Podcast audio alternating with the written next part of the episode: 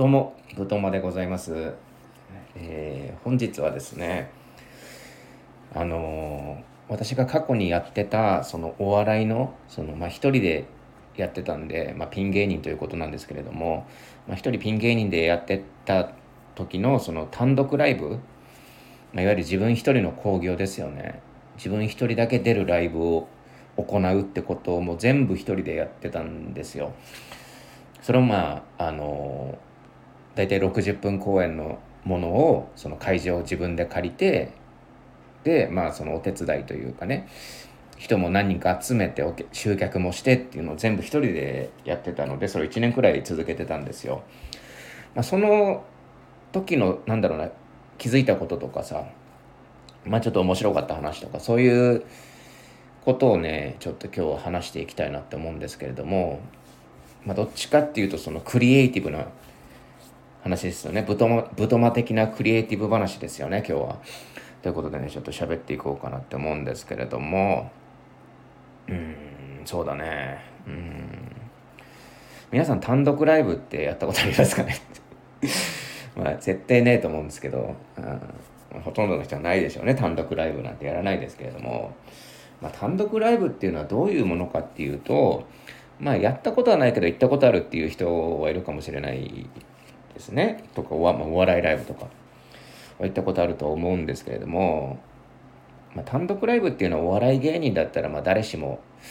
こう憧れるというかまあやるだろうみたいな。何年かやってたらやるかってなるような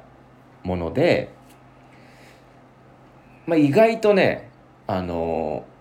もうお笑いやったことない人が想像するよりはるかに簡単にできてしまうことなんですよね。うん、なので、まあ、その流れというか説明したいなと思うんですけれどもまずはですねあの単独ライブをやるためには単独ライブをやろうって決意表明します。で、まあ、大体単独ライブって1時間から2時間くらいの公演なのでね、まあ、常識的な範囲内で言うと、まあ、皆さん多いのがまあ大体それくらいの公演で、まあ、ピンの人だともっと短い人もいるかな、うん、でコンビだと大体2時間くらいやるんですね。であの、まあ、オープニングでそのまあ売れてる人とかだったら前説とかいたりとかね。で最初映像流れてオープニング映像流れてこれなんかもねちょっと凝って作ったりするんですよ。でオープニング映像流れてでそのコンビなりピンの芸人が出てきてネタやってでネタとその映像その幕間映像っていうのが含まれるんですよ。で漫才とかだと、まあ、比較的着替えとか少ないんですけれどもあのコントとかの表現を使うとその着替えとかバテンとかしないといけないからあの幕間映像っていうのも準備されたりするんですね。だその映像を、まあ、凝ったりする人だと、まあ、工業内のライブ内の20分もしくは30分締めたりとかね。むしろその映像の方が面白いぞっていう人もまあいたりとかするっていうところもあってね、まあ、そこは面白いところなんですけれども。で大体まあ1時間から2時間くらいの、えー、興行が行われるというところででどれくらいの人が関わってんのっていう話だと、まあ、これはピンキリなんですけれどもなんか事務所に所属してたりとかねあの吉本の大手の芸人さんとかだと、まあ、大体、まあ、10人とか20人くらいのねスタッフを使う。でまあほとんどがただ働きですよ吉本なんかね。その無理やり手伝いみたいな。今はないかもしれないですけどなんか強制手伝いみたいなことがあったりとかね。してまあそういうのあったりとかするんですけれども、まあ、基本的にはまあ56人、まあ、78人かな78人いればなんとかなるみたいなところですよね。で役割っていうのがまあ音響照明ですよね。これ音響っていうのがさその舞台のさその音？コントで使う音とかさ。あとその幕間のその音楽とかね。何も流れてないとおかしいじゃないですか。その幕間の音楽とかをこうタイミングよく切り替えたりその CD を入れ替えたりとかね。今 CD 使わないから Mac とか使ってねパソコンとかカチャカチャやってやるんでしょうけどまあそれやったりとか。する人が一人とで照明ね。うん。まあ暗点明点ですよね。つけたり消したりする人要は。簡単に言うと。で具体的にそのまあコント色が強いその演技色が強い人なんかだとその照明による演出のそのお笑いの取り方とかあって、まあ、ここで1秒消してこのセリフきっかけでつけるみたいなのが結構ややこしい仕事ではあるんですよ。で、これが一人で、これをなんか同時にやろうとすると結構難しいんですよね。まあ、どっちもちゃんとしたこう、プロがいるくらいの仕事なんで、まあ、これケチると良くないですね。ちゃんと表現したかった。だから一人ずつつけるパターンが多いですね。で、まあもう一人その、マクマの動画出しの人とか、もう一人いりますよね。で、3人ですよね。で、あの、場面の転換、舞台裏について、その、椅子とかテーブルとか入れ替えたりする人が、まあ1人から2人とか。で、多いと3人とかいると。いうところでございまして、で、これだけでももう5、6人必要なわけですね。で、まあ、必要になってくるのが、あの、お客さんを誘導する人とか、あの、お客さんを入れるときにね、お客さんを入れる人とか、あとチケットをもぎる人とか、の、切る人とかね、見る人とかね、そういう受付の人っていうんですか、そのお金を扱ったりする人が、まあ、2、3人くらい必要な場合もあると。まあ、工業の大きさにもよりますけどね。で、まあ、それがその舞台に、舞台とか当日必要な人で、もっとこだわると、例えばフライヤーとかさ、あのデザイナーさんじゃないけど、プロに頼んだらさ、それで1人必要になるでしょ？とかね。うん。で、ネタももっとこだわりたいってなったら、例えば構成作家の人をつけて、もっとネタをギュッと凝縮したものにするとか、なってくると、また1人必要なわけじゃないですか。ね。ってことで、1個の興行にこれくらいやっぱり、あの人が必要というか、なんですよ。で、私もね、一番最初にやった単独ライブって、まあこういう流れに倣って、私はそのバカリズムさんっていうね、芸人さんに憧れてて、単独ライブを何回も見に行ってたんですけども、そのバカリズムさん的な単独ライブがやりたいって思って、フライヤーとかも作ってもらって、で、その、映像とかも自分で作って、で、音楽とかもどあの編集して、で、自分で声入れて、それをなんかこう、Mac のね、編集ソフトでバババって入れ替えて、それで映像も15分分くらい作って、ネタも9本作って、で、大体1時間20分くらいの興行に仕上げたと。で、その時に、こう、いた人員というのが手伝ってもらった人が全員、もう芸人さんに手伝ってもらったんですけど、これあるあるね。まあ大体プロに頼むとお金かかるんですよ、めちゃめちゃ。大体プロの照明さんとか一発5000円とかから1万円とかかかっちゃうんで、そうそうするとね、バイトしながら芸人やってると厳しいじゃないですか。なんで芸人さんだと結構そのオンとか、義理みたいなとかね、芸人の世界だから手伝うよみたいなので、意外とリーズナブルな価格でやってくれたり、なんならタダでやってくれる人とかもいたりとかします。でも私は結構お金払った方がいいかなと思って、まあその技術、その音響照明は結構難しいから3000円から5000円くらいでとか。で、そのチケットをそのなんか切るとかだ、あの、お客さん誘導とか誰でもできちゃうから、まあ1000円とかね。それも安いんですよ、だって。うん、でも、その自分のネタが好きで、あの、ネタが見れるんですよ。要は自分のネタが見れるってことですよね。で、お笑いの勉強にもなるからっていうところで手伝ってくれる人ももちろんいるし、まあその人、それは、それは、あの、あれですね、芸人と、その、他の芸人との関係性によるもので手伝ってくれたりとかっていうのはあるんですよ。で、まあそこでやっぱお金を払わないと、やっぱこう、悪い噂立ったりするなっていうので怖いんで、私は全員に金払ったんですけど、まあまあそういうこだわりはまあ人それぞれあるとして、私がそのお願いしたお手伝いっていうのが、あの、フライヤーデザイン。これあの、知り合いの芸人さんのその弟さんに作っていただいたんですね。で、それで確か、まあ、ギャラ、いくらくらい払ったっけな、3000円から5000円くらいの間で払って、まあ、これも破格ですよ。うん。もっと本当は払わないといけないんでしょうけど、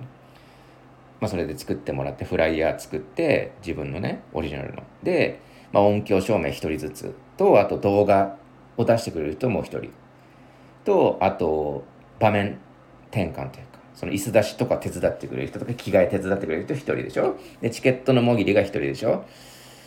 うん。であともう1人何かしらでいたような気がする、うん、確かビデオ撮影とかだったような気がする。で1人いて7人くらいの人に手伝ってもらったんですよ、うん、で、まあ、そのそれが第1回の単独ライブだったんですけどそれで来たお客さんが確か30人くらいかな、うん、めちゃめちゃ少ないです。7人に手伝ってもらって30人で、で、これってもう赤字なんですよ。うん。でもこれってもうやる前から分かってたことで、別に赤字でもいいからとにかくやりたいっていうので、やっぱ始めたことであるので、それは全然問題ないんですよ。うん。で、まあ1回目の単独ライブをそれお客さん30人来てでアンケートなんかも書いてもらって、うん、で自分の中ではまあまあ全く受けないネタもあったし、まあ意外と受けたなってネタもあったし、まあそれはそれで満足したんですよ、やってみて。うん。で、それでやってみたんですけれども、うーん、結局単独ライブっていうのは、なんだろうな、やる意味って、まあ人それぞれというか、なんか意味を作ってやらないと、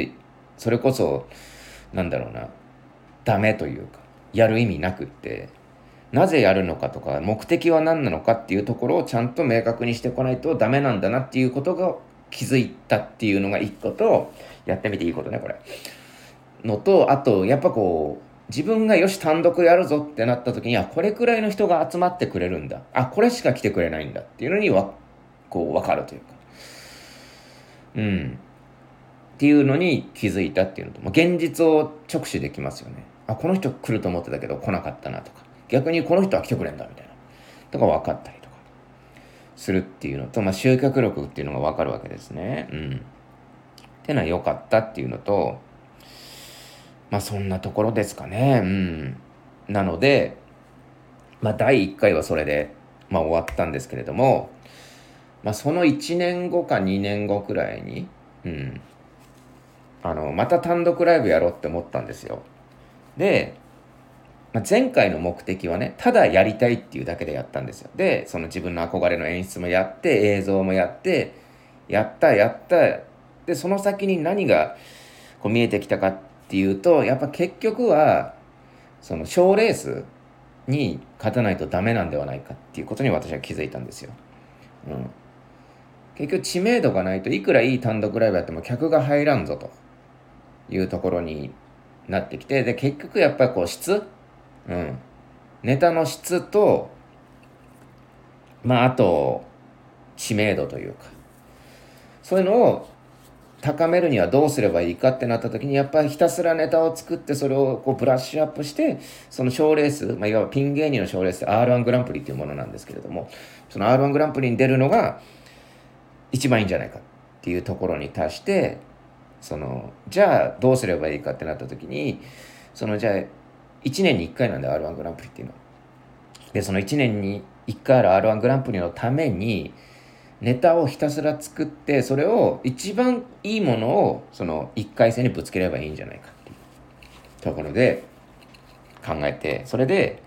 その新ネタを10本下ろすライブっていうのを、こう、企画しましてですね、私が。で、まあ、たまたま知り合いで、その、お笑いライブの小屋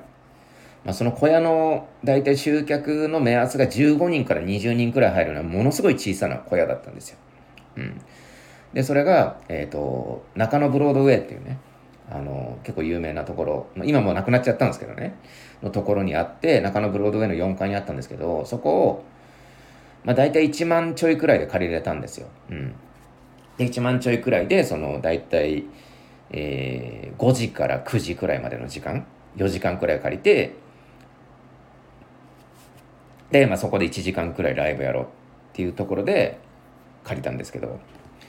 それでその新ネタを下ろすライブっていうのをやりまして、で、目的は、その R1 グランプリで、その、いいネタを仕上げるためっていうところでやったんですけれども、まあ、それを1年間続けたんですよ。で、まあ、結果ね、結果。その新ネタを10本下ろすライブを、まあ、12回やったんですよね。うん。で、12回やって、で、きたネタ120本ですよ。で、その中でも、あの、一番面白いやつっていうか、自分の中で一番好きで、まあまあまあ、受けもするというネタをやったところ、R1 の1回戦で落ちたんですよ 1回戦で落ちまして、そこで、あの、気持ちが折れ折れたというか、うん、やる気がなくなっちゃいまして、それで単独ライブを終了したんですけれども、でも今になって思うと、まあそこでやめたのもまあありっちゃありだったんですけれども、やってよかったなというか、すごい自分のためになったなって思うことが、そのたくさんあったんですね、勉強になったということがありまして。というのも、まず、なんだろうどんどんこうやるたびに洗練されていくというか自分のやりたいことのその表現したいことのそのなんだろうなものがどんどんこう焦点が狭く焦点が狭くなるっていうのかなこう範囲が狭くなっていくというか凝縮されていく感じっていうのがすごくあってまあこの新ネタ10本っていうことだったんでネタのクオリティというか質こそは上がらなかったもののそこまで上がらなかっただから R1 グランプリ通らなかったんですけど通らなかったもののなんか自分のやりたいことの表現のこのなんだろう洗礼される部分っていうのはやっぱあったんですよ。うん。うん、それはネタの質とかじゃなくてまあ興行としての質というかなんかこう難しいんですけれども。なんかこうまずねあの一番最初にやったそのバカリズムさんに憧れてやったその映像とかね。でその集客とかも頑張ったんですけど30人くらいしか来なくって。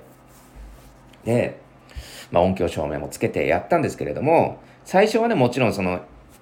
中野ブロードウェイでやった単独ライブ1年間やったライブも最初はその、まあ、音響照明、うん、音響と照明一人一人であの入れてでそのもぎりの人も一人お手伝いで呼んで3人体制くらいでやってたのかな？うん最初は。であのやってたんですけれども途中から音響と照明、うん、音響だけいればいいかなってなってもう照明はいいと。いちいち消したりつけたりするの面倒だってなってあのやめたんですよ、うん、音響照明。であのじゃあ音響照明いなくなるとどうなるかっていうとその場面がずっと明るいままなんですよね。だとやっぱこう着替えとか時間かかってると面倒だってなるんでじゃあ結局あのこうすりゃいいんじゃないかっていう結論に達してもう着替えとかもなしでで私は結構あの漫談とかじゃなくてコントやりたかったんであのなんか衣装をシンプルにして何の役でも演じれますよっていう体でやればいいやって思ってもう着替えもなくしたんですよ。うん。で、まあ、お客さんもそんな入んないしもぎりもいらねえやってなってで最終的にはその音響の人とあとまあ照明もたまにこうつけたり消したりするんですけれどもそれも音響の人にやってもらおうと。で音響も使わないようにしようって徐々にね楽なそのなんかこう、このセリフでこうとかじゃなくて、流しっぱとかで自分が合わせようとか、なんか、なんだろうな。もうこうそっち側に合わせていったんですよね、どんどん。で、最終的に、あの、行き着いた形がなんかこう、シンプルな格好で出たり入ったりするっていうシステムにして、パッパパッパと見せるみたいな感じになったんですよ。うん。なんで、その映像とかもいらんし、なんかこう、音も別にね使うとややこしくなるからあの流しっぱでいいやっていうなんかこう自分の中ではこれが60分でやる表現として一番なんだろうなこうやりやすいというか、うん、他の人も使わないくていいじゃないですかお手伝いの人は一人でいいわけですから。うん、っていうそこでなんか削って削ってでそれでなんかこう洗練されてった部分はありますよね自分の中では。工業として。うん。で、なんかそれが我慢ならない人はならないと思うんですよ。いや、自分は映像は絶対やりたいんだとかさ。うん。音響がないと笑いは取りたくないとか。うん。なんか照明を細かに使わないとね、なんかダメなんだっていう、そこが、そこもね、自分次第で、そこが許せれば OK だし、自分の中でね。自分の中でダメだったらダメだと思うんですよ。だその辺の制約というかさ、縛りってめちゃめちゃこう重要というかその縛りこそなんか自分のその表現を作るものなんじゃないかなっていうところに、まあ、気づいたっていうところはあるんですよね。うん。だから何て言うんですかね。そのパラメーターをこう自分でこう割り振っていく重要性というかさ、うん、なんだろうな。ださっき言ったように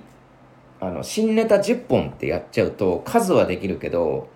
洗練されたものはできなくなってくるわけじゃないですか。だから本当のこと言うならその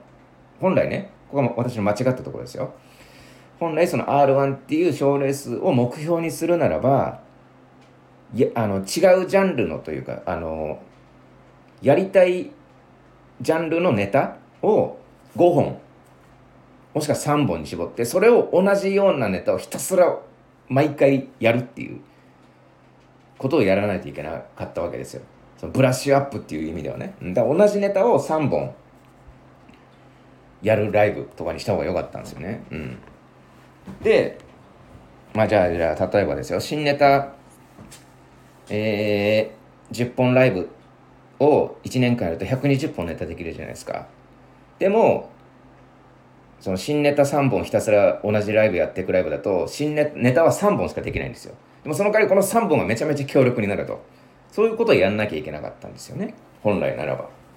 本来の目的目的としてはね。うん。なんでそこのパラメーターの割り振りというか、まあ、もちろんその同じネタを3本ひたすらやり続けるライブで客が入るかどうかは別としてね。うん。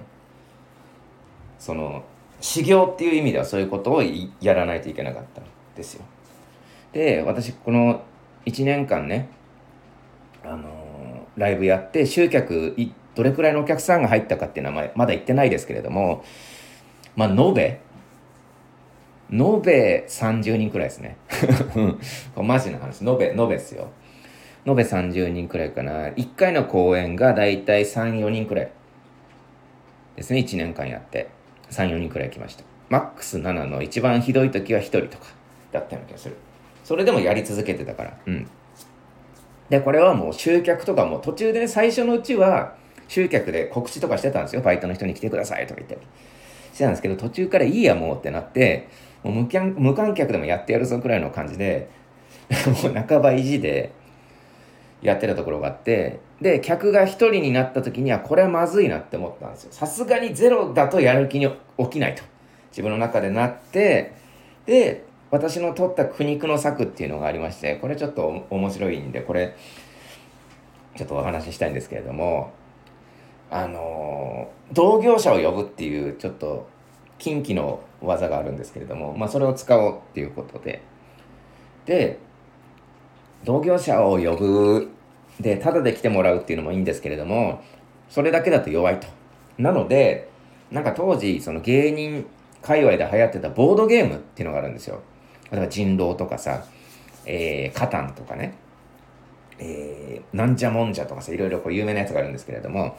いわゆるそのアナログゲームっていうんですか、あれがちょっと流行ってて、なんかこうライブの打ち上げとかでやってた時期があったんですよ。で、私もそのライブの打ち上げで使うために何個かこうボードゲーム持ってて、たんですよね。なんで、あのー、そのボードゲーム大会と私の単独ライブを組み合わせてでその単独ライブに来たその打ち上げの感じでボードゲーム大会をやりましょうみたいなアナウンスを芸人にして集客をするっていうねこう技を使ってるんですそしたらですねなんとそのお客さんが1人のところ5人くらい増えましてですねコンスタントに5人くらい来るようになったんですよ。いやこれはもういいやこれでって思って。あのげ同じ同業者とはいえ5人くらい来ればネタをやる気になるぞってなってそれでやってたんですけれどもまあこれは、まあ、人によっちゃそれダメじゃんって。同業者呼んでね。あのー、やってで終わった後ボードゲームするんでしょ？何なのそれって思う人もいると思うんですけれども。まあでも、まあ、結果ね、まあ、数こそ集まんなかったけどコンテンツ作りってこういうことだと思うんですよマジで。うん。なんかこうお笑いとボードゲームを足したわけじゃないですか。その興行としてのね。これってアイディアとしてはなかなかいいぞって思ったんですよ。うん。なんでこうやってねあのー、なんだろうな。自分の好きなものと好きなものを組み合わせて何かを作るっていうのは結構大事なことだなって思ったんですよ。まあそこから何か生まれることはなかったんですけど別にただあの私のねそのネタ卸しライブがネタ卸しその単独ライブがお客さんゼロになるっていうことが避けられるっていうだけでっていうところの上はなかったんですけど今考えるとなかなかいいアイディアだったなっていうところはありますね。うん。なんでまあこれはこれで良かったのかなっていう。うん。だからまあそういうところを考えるとなんだろうねやっぱこう一個のエンターテインメントで集客とか成功したりとかするのってなんか難しいのかなって思ってうんたんですよねなんかこう例えばお笑いだけだとお笑い好きな人しか来ないじゃないですかなんでその、まあ、ボードゲームと組み合わせてやってみたりだとかいろいろ工夫ですよね。でボードゲームも自分好きだったし、まあ、お笑いも表現好きだし好きと好きを組み合わせてやるっていうのはやっぱ新しいものを作る時にねすごい重要な考え方なのかなって思ったりとかしてね。なんとなく自分を納得させてるんですけれども。なんかこうやってこう音声コンテンツじゃないですかこのスタンド FM って。うん。まあ、ちょっと話変わるんですけれども。なんかねこ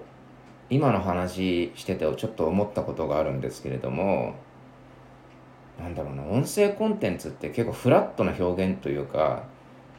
まあ、誰でもできるじゃないですか喋るって、うん、でそこから生まれてくるものをものって結構自由度が高いというか、うん、だからこそさっき言ったように自分の中でパラメーターを振る作業っていうのはすごく重要なのかなちょっと今思ったんですよね。例えばさあのサッカーとかフットサルってあるじゃないですか。あれってまずじゃあ始めよう。あのサッカーとフットサルやるぞってなった時にまず何するかっつったら、まあ、ボールを触るじゃないですか。サッカーボール。でサッカーボールを足で操るっていうね。本来ならばあの生きていく上で必要のないこと。ですよ、うん、それをひたすらあの連動を高めていくというかさ、うん。まあ、ドリブルなドリブルフェイントね。リフティングとか。フェイントとかね、まあ、そういうのいろいろあって。でそのボールをいかにうまく操るかっていうのがまず基本の型となるじゃないですか。でそこからパスだったり、え、チームワークだったりね戦術であったりとかっていうのがどんどんかぶさってきてっていうところはあるんですけれども、まあ、いわゆるそのドリブルってすごい大事じゃないですか、まあ、ボールを操るっていうか、うん、だからサッカーの基本にあるのってやっぱドリブルだと思うんですね。ボールをいかに自分のものにできるかっていうところ、うん、でそれってじゃあこう音声コンテンツで言うとドリブルって何なんだって思いますよね。その。でそれって何なんだ？でそれがパッと思いつくもの、うん、人によっては結構これ違くって。まあパッと出てくる一番出てくると思うのが皆さん考えるのが滑舌とか。声のうん質とかね。いい声悪い声とかね、うん、だそれをひたすら高めていくことが中そのサッカーででいうところのドリブルになるんじゃないかっていう考え方もあると思うんですけどでも喋りでの表現ってこう自由度高いというか無限だから人によってはこの喋りのドリブルって、まあ、滑舌であったりジョーク面白い話をできるスキルというかこれがドリブルである人もいるかもしれないしそれが声の質であるというかいい声を出してこう人を気分良くさせようというかその軽快に喋って人の気分を良くさせるよとかその湘南の FM のラジオの DJ みたいななんかこうドライブの邪魔にならないみたいな感じのトークってあるじゃないですか。あのめちゃめちゃいい声で、なんか中身のない話をするみたいな。うん。もうこれは、あの、いい意味でね。うん。なんで、まあそういうのを望んでる人もいるじゃないですか。それも全部喋りというか音声コンテンツじゃないですか。うん。なんで、まずはこの、自分にとってのこの喋りのドリブル、基本っていうのは何なのかっていうところを考えることによって、自分のやりたい表現が見えてくるんじゃないかなって思うんですよね。うん。まあ、ここに行き着くまで結構30分くらいかかりましたけれどもこれを伝えるために今日ちょっと喋ろうと思ったんですけどかなりねなんかこう無駄というか なんか喋れなくてもいい話を喋ったようなもっとこれ多分喋る人喋ったらほんと56分くらいで終わるような話なんですけれども、まあこれまこれはこれでちょっと自分のヒストリーを話しつつってことなんでねこれいいんじゃないかと思いますけれどもなんで今日言いたかったのはまあそういうことなんですよ。うんまあ、自分のね音声コンテンツで何をやりたいかっていうそのサッカーでいうところのドリブルあなたにとってしゃべりのドリブルって何ですかねっていうところを考えてみるとなんか自分の表現のがやりやすくなるし、まあ、それが分かってあこれ好きだなって思ったらそれにパラメータを全振りすればいいわけですよ。うんまあ、例えば滑舌だったらさその音声コンテンツ以外でやらなきゃいけないことっていうのは例えばボイトレ行くとかさ、うん、あのー、朗読教室通ってみるとかさ毎毎朝そのね本を朗読してみるだとかさそうすればよどみなく喋れるでしょ？まあ逆に逆にというかまあジョーク冗談面白い話したいってんならやっぱこうバラエティ番組いっぱい見るとかさ。うん。なんかこう困った時のなんか面白話のストックを用意しとくとかさなんかそういう面白い経験をするとか、まあ、そういうこ風になるわけです。やること違ってくるわけですよね。なので、えー、そういうそういうのがいいんじゃないかなと思いますね。うん。まあ、だからその音楽なんかもさ言っちゃえば音声コンテンツだしね。うん。だから幅広いっすよね。なので今日はそういう話をしてみました。はい。結構制約って大事っすよね。うん。だからあそうだそうだ。最後にしたい話があったんですよ。なんかこうスタンド FM というかこの音声コンテンツに足りない部分っていうのがあって、うん、これを毎日こうひたすらやっていくのもいいんだけれどもさっき言ったみたいにね自分の好きというかあの喋りのドリブルの部分をひたすらやり続けるというかっていうのも大事なんですけれどもなんかそれにはなんかこう足りない部分があってそれやっぱりリスクなんですよね。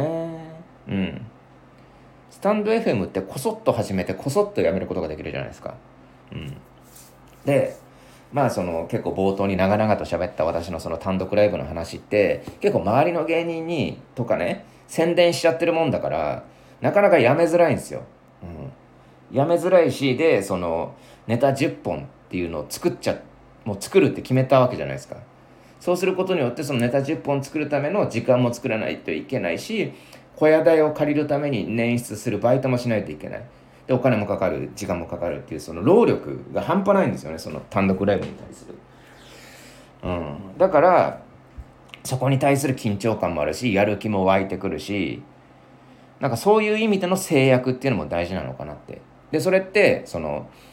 この音声コンテンツでやるってなったら結構集客とかも勝手にしてくれるじゃないですかこれって。なんかこの中で人気になれば聞いてくれたりとかするわけだから。だそういうなんだろうなこう作ってる意識っていうのがちょっとどんどん薄れてってなんかこう表現がないがしろになるというかなんか毎回同じようにこうな表現になってしまって洗練されていかないんじゃないかっていうその懸念もありますよね。なんでそこだけちょっと気をつけて。なんかこう音声コンテンツ外の活動っていうのがめちゃめちゃ重要なのかなってちょっと思いましたね自分は最近。うん、だからまあここはもう本当にただ表現する場でここにこの喋りをするまでにかけた労力みたいなところが結構大事なのかなってちょっと思い出しましたね。今日はちょっとねあのなんかこう雑というかね。なんか目次の分かりづらいトークでしたけれども。まあまあ。暇な人は聞いてくださいよ。ということで今回は以上でございます。どうもありがとうございました。